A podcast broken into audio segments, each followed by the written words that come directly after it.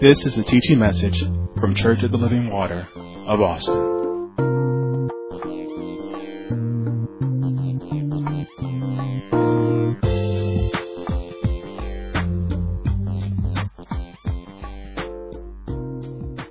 Alrighty, so if you have been with us since this quarantine, that you, you know about a month ago we started off our premarital uh, classes.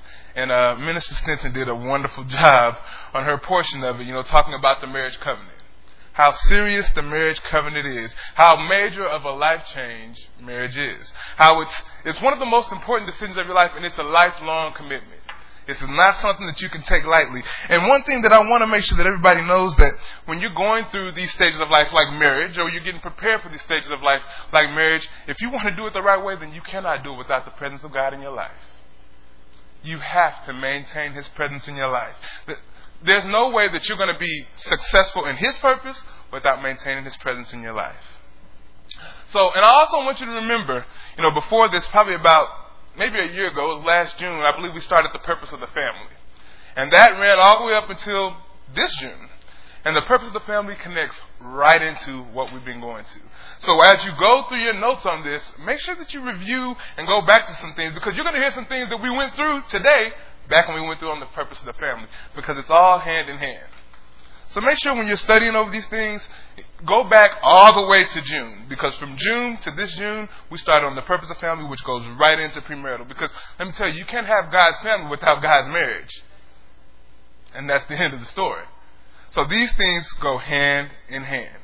So I'm going to start and do a little bit of review of what Minister Stinson said uh, uh, the last few teachings she did, and we're going to go over what the purpose of marriage is again, because we have to walk this out. I'm telling you, this we're going to walk this out. We're going to take our time with this. It may take four weeks, five weeks, six weeks, but we're going to take our time because these things right here, these things are going to affect you for the rest of your life. And if you don't know what God says on these things, you're going to be trapped. You're going to be trapped by the world and the way it tells you to do, and you're going to keep wondering, why do I keep going through the same cycles of life and I can't seem to get out? So we're going to have to figure out what God says about these things. So, from Minister Stinson, she told us the purpose of marriage is to show forth God's love. And I love how she broke it down. She broke out the different types of love. It's to show forth God's agape. Let me tell you that right now. The purpose of marriage is to show forth God's love. Like, like she, she pointed out to us in Ephesians 5, it says, Husbands, love your wives as Christ loved the church and gave himself for. Wives, submit to your husband as unto the Lord. So the, the purpose is to show forth God's love and also to raise a godly seed. To raise a godly seed. Not just to raise children. The, the Bible doesn't just say be, just multiply. It says be fruitful. Being fruitful means they have to be God. They have to have fruit of the one that we're trying to be re-imaged into. All right. So per, and I also want to go over the definition she gave for marriage because this is crucial, and we're going to break this definition down as well. So if you haven't wrote this down, write this down. Marriage is an institution created by God. Uh, we have to stop there. It's an institution created by God, which means what's right in a marriage comes from God. You can't get it from anywhere else. It's an institution created by God whereby two rational, free moral agents. What's a rational, free moral agent? Let's go through that right now. A rational, free moral agent is a person that has the ability to reason to think clearly and discern right from wrong. And should be able to do that and should be held accountable for all the decisions that they make, for their actions. But then again, like we said earlier, who determines what's right, what's right and wrong? This is God's institution. He determines what's right and wrong. So that means for a believer, it's Christ that's right. It's Christ that leads me. Which leads me to our next point in this, in this definition, whereby two rational, free moral agents, men and women, who are born again. Uh, y'all didn't hear me. Who are born again. See, a lot of people are married out there, but did, did God sanction your marriage? Are you born again? Because if you're born again, there's some very specific things that God, God has told you about your marriage. He has a specific purpose about your marriage. It's not to let's put our money together and we can have all the money in the world. It's not oh now we can have sex all that we can do what we want. No, that's not his purpose. See, these are the things you have to remember about a marriage before you think you're ready to go in there. You have to be in place before you get in the. Let me put it to you like this: remember there's a season for everything. There's a season and a time for everything. And time is in God's hand. So he, so he gives you the time for the season that you're in. Let, let's turn to Ecclesiastes chapter 3.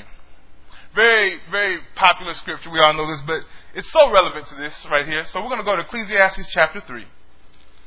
And I'm going to read verse 1 through 10. And like I said, I want you to remember that there's a season and a time for everything. And I'm going to start. Verse 1. To everything there is a season, and a time to every purpose under the heaven. A time to be born, and a time to die. A time to plant, and a time to pluck up that which is planted. A time to kill, and a time to heal. A time to break down, and a time to build up. A time to weep, and a time to laugh. A time to mourn, and a time to dance. A time to cast away stones, and a time to gather stones together. A time to embrace, and a time to refrain from embracing. A time to, a time to get, and a time to lose. A time to keep, and a time to cast away. A time to rend, and a time to sow. A time to keep silence, and a time to speak. A time to love, a time to hate. A time of war, and a time of peace. What profit hath he that worketh in that wherein he laboureth? I have seen the travail which God hath given to the sons of men, and be ex- of men to be exercised in it. He hath made everything beautiful in this time. Now, I, am I'm, I'm going to stop right there because what I want you to, what I want you to understand is God saying, listen, times are always going to come. Times are going to always be changing. And there is a time and a season for everything. But here's what God says I have something for you in every season. And if you stick with me, in those times, in every season, then and only then will you be fruitful. See, it said in, in verse 10, I see the travail of, uh, uh, what does it say here? I see, I have seen the travail which God has given to the sons of men to be exercised in it. So I, I love how it says travail there because travail means a laborious effort. That, you know what that means? That means you're going to have to endure these times, but remember God's with you. And when you do that, what does it say in verse 11? Because He makes things all beautiful in His time. See, t- time is God's, and He gives it. He gives it to us so that we have an opportunity to depend on His grace, to show forth our faith in this world, to be a light in this world. Uh, and that, listen, that's that's the same thing in, in every season of your life. That's the same thing in the season of marriage. We have to depend on His grace in the time and in those seasons when things get diff- difficult and they get challenging and get tough. You have to depend on God. And others need to see that. So again, like I said from that verse, the main thing you need to pull from that is in every season of your life, and you're going to go through these seasons, stick with God. Maintain His presence in your life if you want to be fruitful in those seasons. If you don't want to be behind in those seasons, because God has a purpose for you. God has something that He wants you to apply and learn in every season. And we have to be in position to receive it or we'll be off, off season. We'll be out of course. We'll be off kilter for the rest of our life. See, here, here's guys, and I remember this illustration my father showed me from long ago when I was a child. Here's God, let, let's just say this line right here. This is God's purpose for you. This is His season for you. And He's walking with you.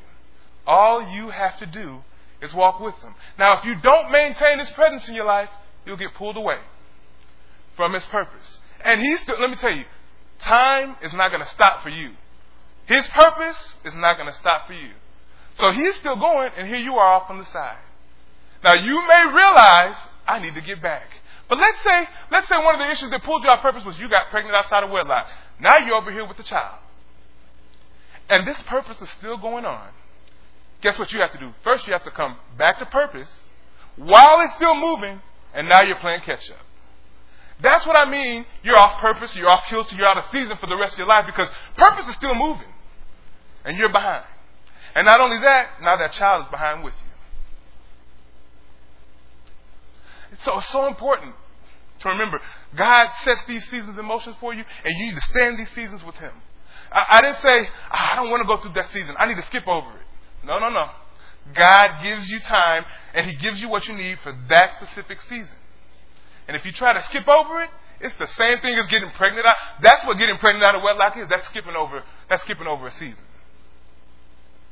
That's pulling you out of your purpose. some of these seasons seem so hard and seem so long, and I don't want to do this.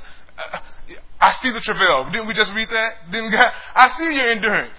But I make things all beautiful in His. God makes things all beautiful in His time. So remember, as life life changes and different seasons come, stay with God. All it takes is that one decision to pull you out of season for the rest of your life. So, we're talking about seasons. We're talking about premarital, the season of marriage. There is a season that precedes marriage. And you cannot skip that season. Because if you skip that season and try to go straight to marriage, you're off purpose.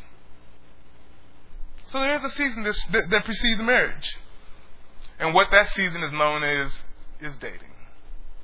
Dating precedes marriage. So, as a believer, we have to find out, find out what God's views are on this subject. Because we know what the world thinks about dating. We need to figure out what God thinks about this subject. So let me go ahead and give you all a title. I didn't give a title of this message. And for the next few weeks, we're just going to call this Dating on Purpose. Dating on Purpose. And we have a few objectives for this teaching. Our objective is to discover what is dating and does God's purpose interfere with it? What is dating and does God's purpose interfere with it? Is dating a commitment to head toward marriage? Well, that's a good one. See, I can't wait to get into this teaching. It's going to be a lot of introduction and talking today and a lot of counsel, but I can't wait to get into some biblical things for you guys to confirm some things because you know the world has some views and people like to just fall into those views as long as it agrees with what their flesh wants. But let me tell you, dating, God has a different view in mind for dating. He has a different view in mind for purpose. His thoughts are different from our thoughts. His ways are different from our ways. He, listen, he knows that you have desires. He knows you have sexual and monetary desires, but that ain't even on his mind. He's, let me tell I'm not even going to get ahead of myself. We said, so, is it dating? Is dating a commitment to head to a marriage? We're also going to discover who and how do I date as a believer? Who and how do I date as a believer? And the last thing we're gonna we're gonna discover is how should the believer view dating in contrast to courting? How should the believer view dating in contrast to courting? And y'all going to hear that a lot out of my mouth nowadays, believer, especially after the teaching we've been getting uh, from Minister Martin talking about Christians, especially today, Christian in today's world, because I did a lot of research during this study time, and a lot of Christians are believing just like the world. So you're going to hear me say believer a lot because a believer knows something different. So again, how should the believer view dating in contrast to courting? So we're going to go ahead and get started with what is dating and does God's purpose interfere with it? So the interesting thing is when you talk about dating, you won't be able to find this specific word in the Bible. You're not going to be able to find date. But that doesn't mean you can't. You can just simply say, "Well, the Bible doesn't mention it, so I'm I, I'm free to pursue whatever I want to on this area." Nope. See, if you're going to depend on God's grace in every season, then you got to believe that His Word has authoritative, authoritative guidance on every area of your life. That's what I mean about staying in purpose. You have to believe, remember I said believers? You have to believe that His Word has guidance for every single area of your life. So let's look at this word dating. What's the root word of dating? We all know the root word is date. So what is a date? This is going to blow some of y'all's mind. So a date. It's the day of the month or year as specified by a number. A social or romantic appointment or engagement with a group or an individual. I'm going to say that again. A date is the day of the month or year as specified by a number. A social or romantic appointment, I love how it said social or romantic, social or romantic appointment or engagement with a group or an individual. Now, it's funny because this is the world's view on dating. This is the definition straight out of Google, but it's so funny how many people don't even abide by this. It's so funny because this is the world's view, but how many people don't even abide by this when dating? So, date. Let's look at that word dating. when you add that ing, that means you are setting a specific date and time for a social or romantic appointment or engagement with a group of individuals or a single person. That's what dating is. So, contrary to popular belief, it's not always a romantic date. Uh, let me help you too. It's not always a guy and a girl. Let me put it like this. Let's say there's two guys and they have a standing appointment every Tuesday at 7 to go play basketball. That's a date. It's a specific date. It's a specific time where these two individuals are getting together. That's a date. Uh, let's say we meet every Sunday morning at 10 a.m. at church. Guess what? We are dating. we are dating. A specific date and time that we date. So that means we all are dating. We've all dated at some point. That means dating is, is, is not just for the unmarried. Oh. Yeah, dating is not just for the unmarried. What? I told you we're going to blow some of y'all's minds this morning. Dating is not just for the unmarried. See, the thing about it is when you go on dates, you begin to build and develop on what we know as relationships.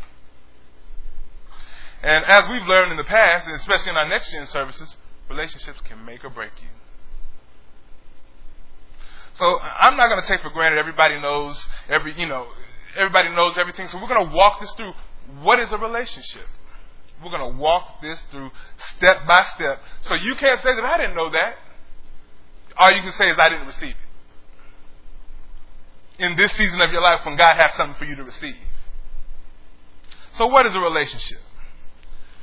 A relationship is the, is the sense or state of being related to someone. You're saying, I can relate to this person and develop a bond with this person or that person based on what we have in common. I'm going to say it again. It's the sense or state of related, of being related to someone. You're saying, I can relate to this person and develop a bond with this person based on what we have in common. For example, you have relationships with people at your job because you have your job in common. You have relationships with your people at church because we have Christ in common. So you are able to develop bonds and build on those bonds based on what we have in common. Now, and, when I say that, you're, you're able to take note of that word able. You're able, you're capable of developing a relationship with anybody that you know. You're capable. But this is where it takes a turn because for the believer, the believer, all things are lawful, but not expedient. All things are lawful, but not expedient. I mean, you can do them, but is it good for you? Will that lead to sin for you? See, the world would say, you can pick and choose who you want to date out of all the relationships you have.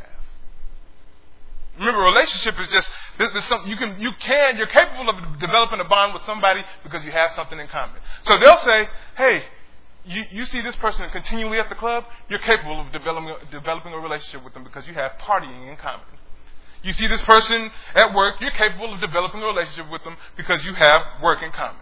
So they'll tell you, whoever you have a relationship with, or whoever you're in contact with, you can develop a relationship with any of them. You can date any of them. That's what the world will tell you. But God says, no, no, no. Not for the believer. The world will tell you, test the, test the waters and worry about the consequences later. That's what the world will tell you. But, but I am not my own. I was bought with the price. Therefore, I have to glorify God in my body and my spirit. Everything that, in my, everything that I do See, remember, we're going to get to purpose. We're going to talk about if it interferes with God's purpose, but everything I do, dating included, has to glorify God. Everything I do, in my body and spirit. That's scripture.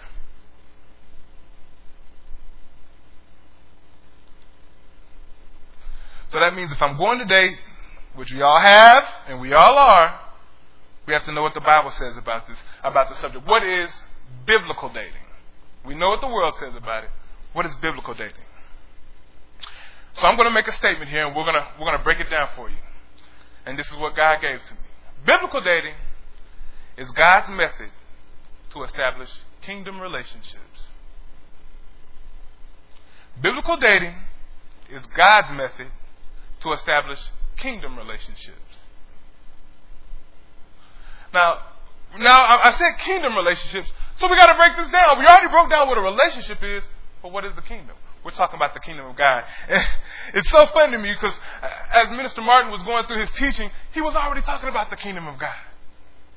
It's righteousness. It's peace. It's joy in the whole. We're going to read it. Let's go to Romans 14. Romans 14. Because we're going to, we're going to explain what kingdom relationships are. Romans chapter 14. And I'm going to read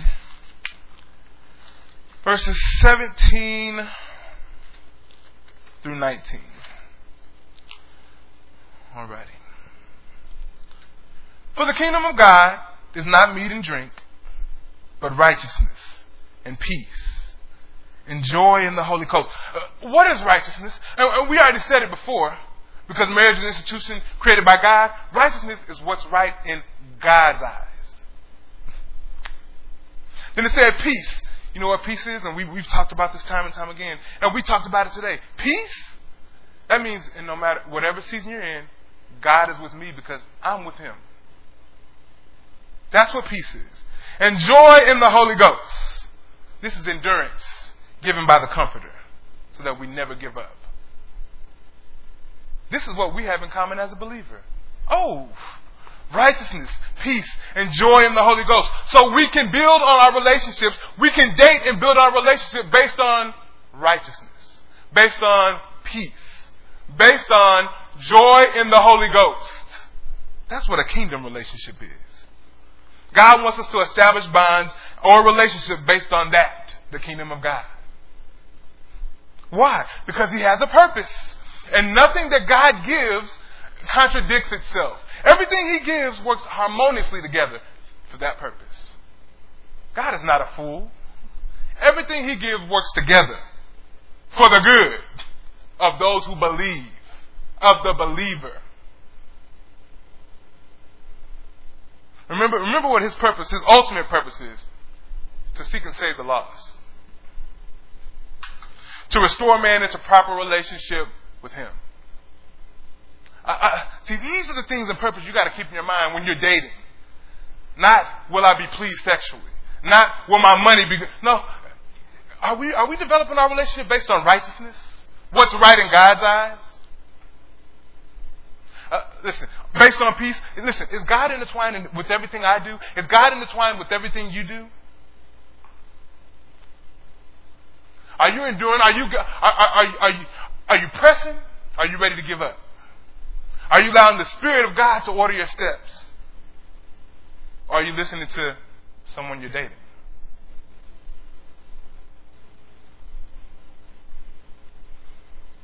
See, we're talking about purpose and how, how none of these things he does contradict each other. In Genesis, the first two chapters of Genesis, we get our first glimpse into the purpose. Remember, I said we're going to go back to some of the things we learned about the, the purpose of the family? Because this is all connected. We get our first glimpse into the purpose for mankind and purpose for relationships. God established man and woman to come together in marriage and intended for them to be in His image, in His likeness to have dominion, to subdue, be fruitful and multiply. Wait, then he told him, you need to subdue, you need to have dominion, you need to dress, and you need to keep. Why? Because I need you to bring everything in creation into God's will, into God's plan. And guess what else is included in creation? You are. So he's telling you, in this purpose, he says you need to subdue and have dominion and dress and keep all those fleshly members that you have. Why? So just like all of creation, I want you to be fruitful in the season that you're in, whether it be dating or marriage or any other season. He wants you to be fruitful. So God created marriage and He did so with His purpose in mind. And, and th- His purpose is He wants to establish His kingdom here on earth, but He can't do that without His believers. He establishes His kingdom through you. Which is why we need to subdue, have dominion, dress and keep our earthly fleshly members So his, his kingdom will be established here. So people will see that Christ is here. So that they will know that the Father sent the Son.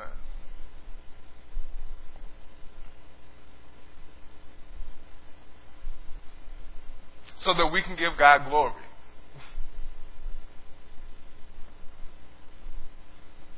And I want to tell you this: when you when God puts two people together that are doing that, you know, subduing and and, and having dominion and, and dressing and keeping, He does that with the intention of advancing His kingdom.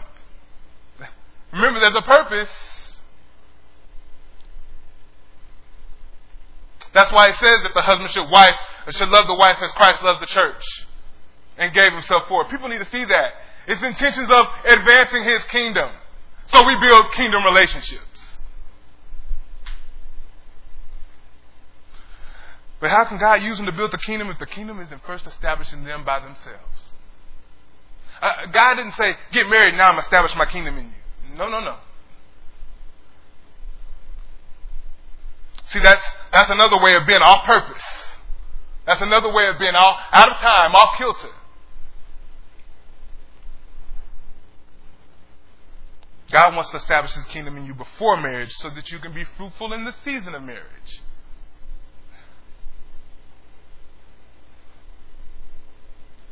So, biblical dating. I did say it's, it's, it's kingdom relationships, but there's something else that I want to tell you. It's, biblical dating is an aid to the process of establishing the kingdom of God in your heart. We're gonna we're gonna walk these things down. See, today, like I said, I'm making a, I'm making a, I'm making some statements. We're going to walk these things through in the scriptures. Okay? Biblical dating is an aid to the process of establishing the kingdom of God in your heart. That's why dating lasts for a lifetime. That's why married people can still date.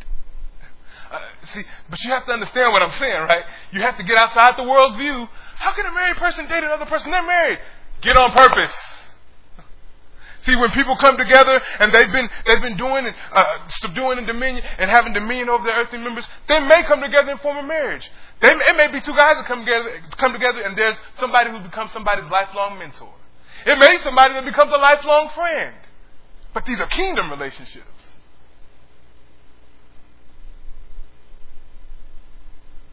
Let me help you out with this date, this dating thing. And I'm gonna let me just help you out with this dating thing. A couple of weeks ago, I got a call from Minister Haston, or an email from Minister Haston. And we hadn't seen each other in a, in a while because of this quarantining. So you know what he did? We set a date. we set a date. We got together. And you know, we, we didn't eat. We didn't drink. All we did was talk about the Word. We talked about our jobs. He encouraged me there. We encouraged each other. And we just caught up. Guess what? That's a kingdom relationship. I dated him. And I'm a married man.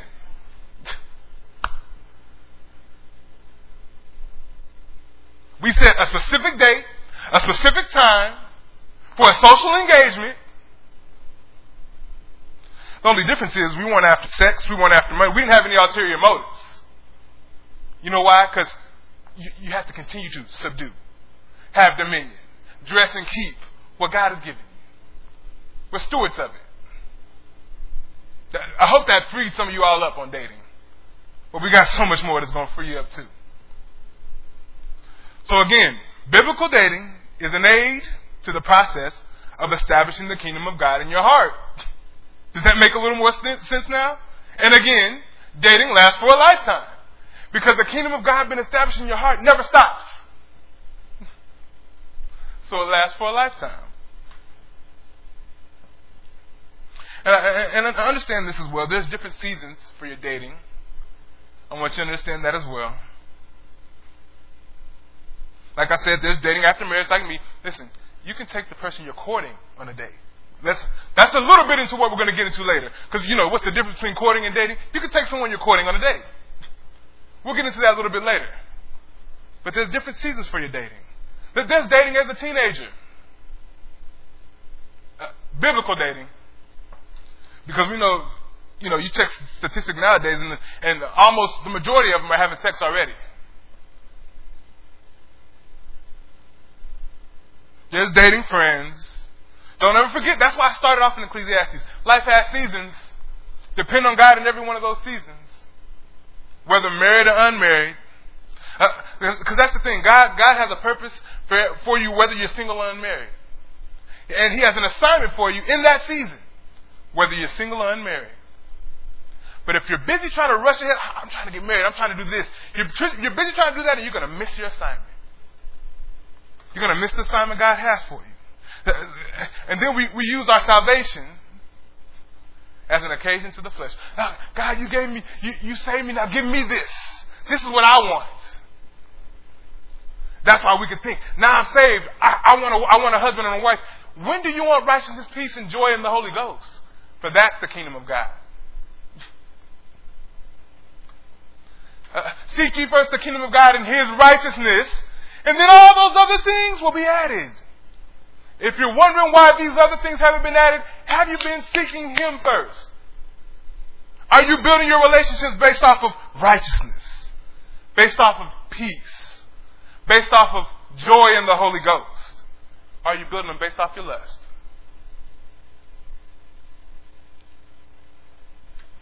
Um, let me, if you think God's purpose for you doesn't somehow include bringing souls to Him, you need to re-examine. You need to re-examine some things. When you understand that your life and your salvation in Christ has a purpose in advancing in His kingdom, then it's easy for you to see that biblical dating is just another way to establish His kingdom, to prepare you for His kingdom. But that's the vision you have to have. Talking about 2020 vision, get on purpose. Oh, I know it's tough, but that's the joy of the Holy Ghost. That's the endurance. See, if you're not building relationships with those things, then you don't know what the joy of the Holy Ghost is. You only, listen, once you hang around the longest, that's what you're going to do. That's who you're going to be.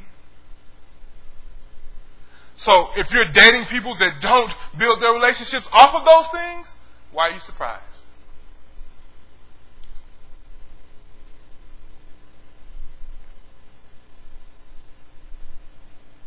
So, first and foremost, you must love the Lord with all. Uh, that's the first qualifier to date. And you know what that means? That means I'm born again. Because a marriage is an institution created by God, whereby two rational free moral agents who are born again. That doesn't mean I'm thinking about getting married, and now I'm getting born again. Nope. Nope. That means in your dating process, you should already be born again. If you're dating, you should already be. Listen, that's a pre qualifier. Believers, because I, I'm not talking to you Christians, I'm not talking to you other I'm talking to believers. If you're not born again, you are not ready to date. I'll say that one more time and you write that down. If you're not born again, you are not ready to date.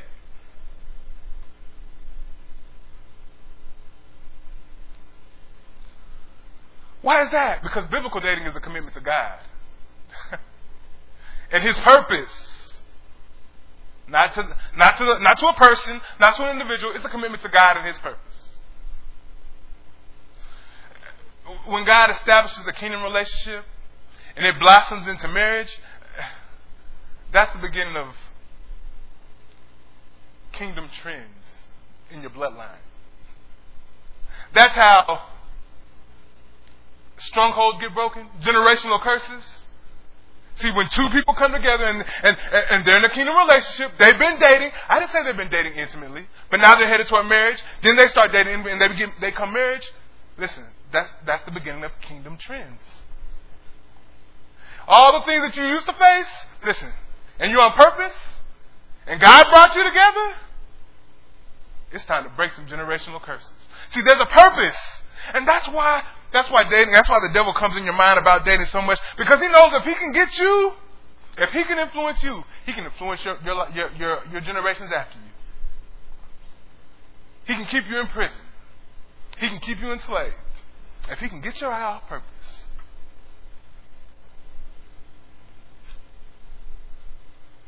So why biblical dating? Why does God want us to have kingdom relationships? And I'm going to echo this one statement again before we go into that. Biblical dating is for the believer only. And I don't have to say biblical, I'm talking to believers. Dating is for the believer only.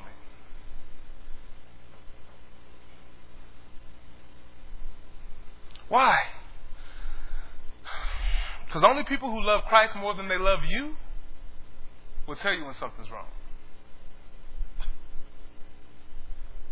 They'll tell you when you're doing something in the wrong time. Uh, listen, they, they can get over the excitement because you got enough excitement for both of them about getting married and you, hey, wait a minute. What does this have to do with the purpose of God?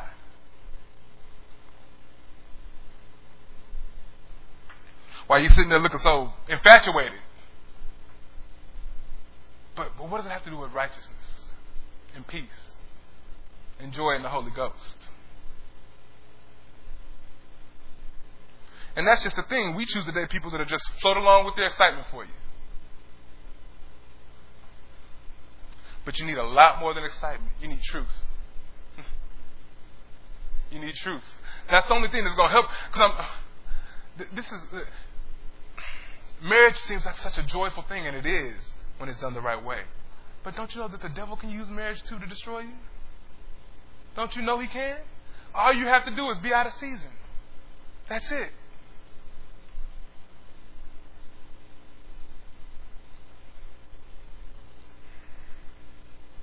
So why biblical dating again? Why does God want us to have kingdom relationships?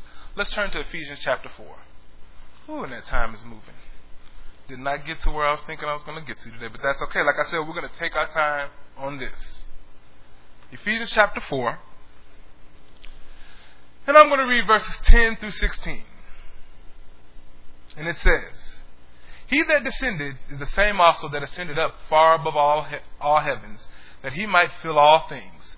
And he gave some apostles and some prophets, and some evangelists, and some pastors and teachers, for the perfecting of the saints, for the work of the ministry, for the edifying of the body of Christ, till we all come into the uni- in the unity of the faith and of the knowledge of the Son of God, unto a perfect man, unto the measure of the stature of the fullness of Christ, that we henceforth be no more children tossed to and fro and carried about with every wind of doctrine. You know, I'm going to stop right there because the Christians of today's world, they're the children tossed to and fro by every wind of doctrine.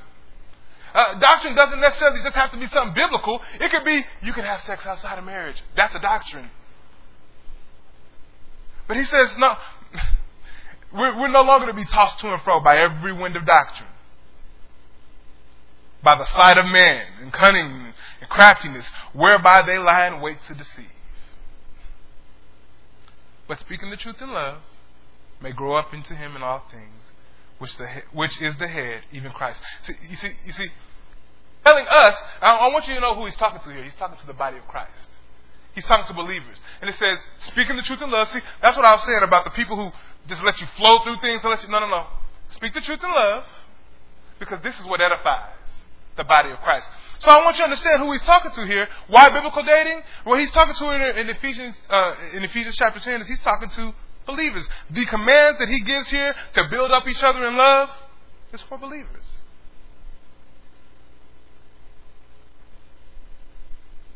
Turn to Hebrews chapter ten because we're talking about why biblical dating, and I'm going to I'm going to show you why. Hebrews chapter ten. This is so this is so good to me. Hebrews chapter 10, verse 23 through 26. It says, Let us hold fast the profession of our faith, without wavering, for he is faithful to promise. And let us consider one another to provoke, one, provoke unto love and good works, not forsaking the assembling of ourselves together, as the manner of some is, but exhorting one another, and so much the more as ye see the day approaching. For if we sin wilfully, after that we have received the knowledge of the truth, there remaineth no more sacrifice for sins now, see, see, this is what I. In this scripture here, the Bible's commanding us to weave your desires, to weave your needs, weave your decisions deep into the fabric of family. What family? The family that God has made for you. What family did He make for you? Your local church. Your local church. But nobody looks good in my local church. Yeah, I ain't on purpose. Uh, nobody looks like righteousness, peace, or joy in the Holy Ghost in your local church. I'm not saying you have to date somebody from your church. They need to be in the body of Christ. But this is the most centralized location that you come where you have something in common with them. Why wouldn't you start there? Or is it because you're not a believer and you're just a Christian?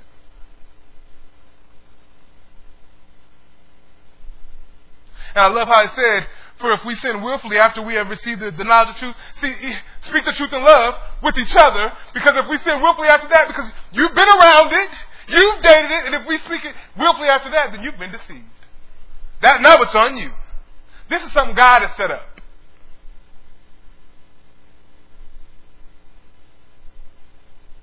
So that our hearts won't be hardened.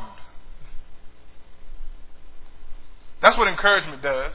That's what edifying does. It makes sure our hearts don't get hardened. So we don't give in to our lust. That's, that's the hardening of your heart. I know I'm supposed to be walking in the Spirit, but this thing I really want to do.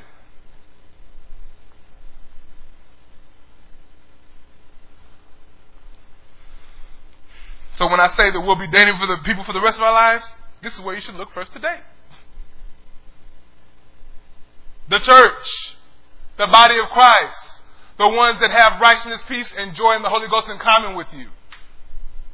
That's where you need to look. God has sent you. He sent your faith. He sent your gifts. He sent your experiences into other believers' lives for their good. To encourage them. To build them up. That's what dating is. It's not to see how you can prey on somebody and see how you can get into their drawers. It's not to see how you can manipulate, some, manipulate somebody and now we can share our bank accounts and now I got all the money in the world. No. No. It's to encourage one another, uh, to challenge and correct one another. That's real love. To edify each other, to build each other up. So how do we do this as a believer? And this was so easy to me because we, we go through this with the with conviction all the time. Let's, let's turn to 1 Timothy. 1 Timothy chapter 4. How do I do this as a believer? This is going to speak on how you should be when you're dating.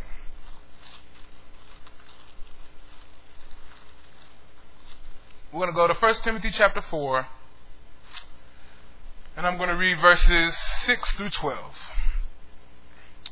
And it says, if thou put the brethren in remembrance of these things, talking to believers, if thou put the brethren in remembrance of these things, shalt, thou shalt be a good minister of Jesus Christ, nourished up in the words of faith and of good doctrine, whereunto thou hast attained.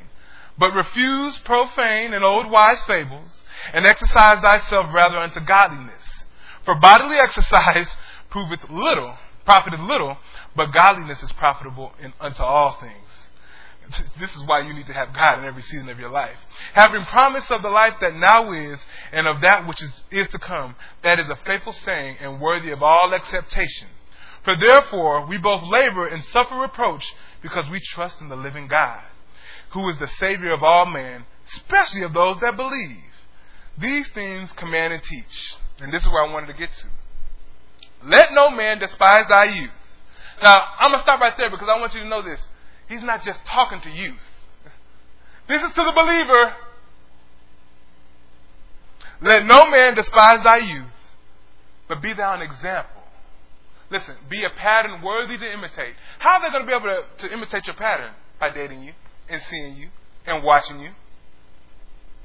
Be thou an example, a pattern worthy of invitation to the believers. Of the believers, I'm sorry. In word, you know what that word is talking about? It's talking about that spoken word. Speak truth. Speak truth to each other in love. In conversation, it's not talking about word again, it's talking about your conduct, your manner of life, how you carry yourself. Carry yourself as a believer. Keep yourself pure and holy. Uh, chase after what's righteous.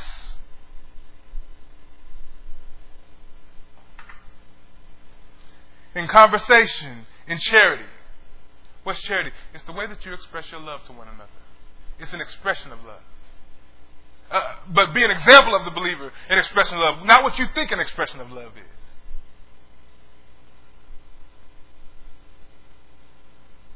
In spirit.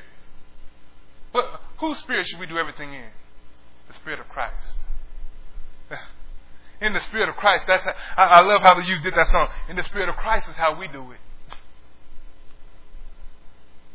It's the Spirit of Christ that governs me. That's the joy of the Holy Ghost. The Spirit of Christ. That's how I do it. I do everything in the Spirit of Christ. You really have to ask yourself this question when you, before you make your moves. What would Jesus do? See, it's not a cliche. It's not a gimmick. It's not a bracelet. This should be wrapped around your heart.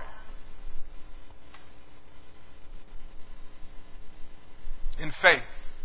That means you have to be a contender for the faith. That means you can't let anybody just come up and pull you off of what you believe. If God says that sex is only meant to be in the covenant of marriage, I, I can't let anybody come and pull me away from that. Because my faith is in Christ. And I'm doing things in the Spirit of Christ. And purity. Keeping yourself pure. Touch not the unclean thing. Now we're going to get into that.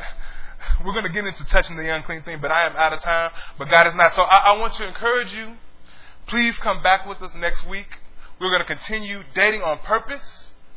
And, and, and come with your heart ready to receive. The posture of your heart should be hands lifted up because God has something for you in this season.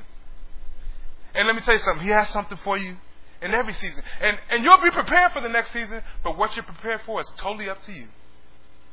It's totally up to what you decide to receive. So come back next week. We look forward to seeing you and God bless. Love you guys.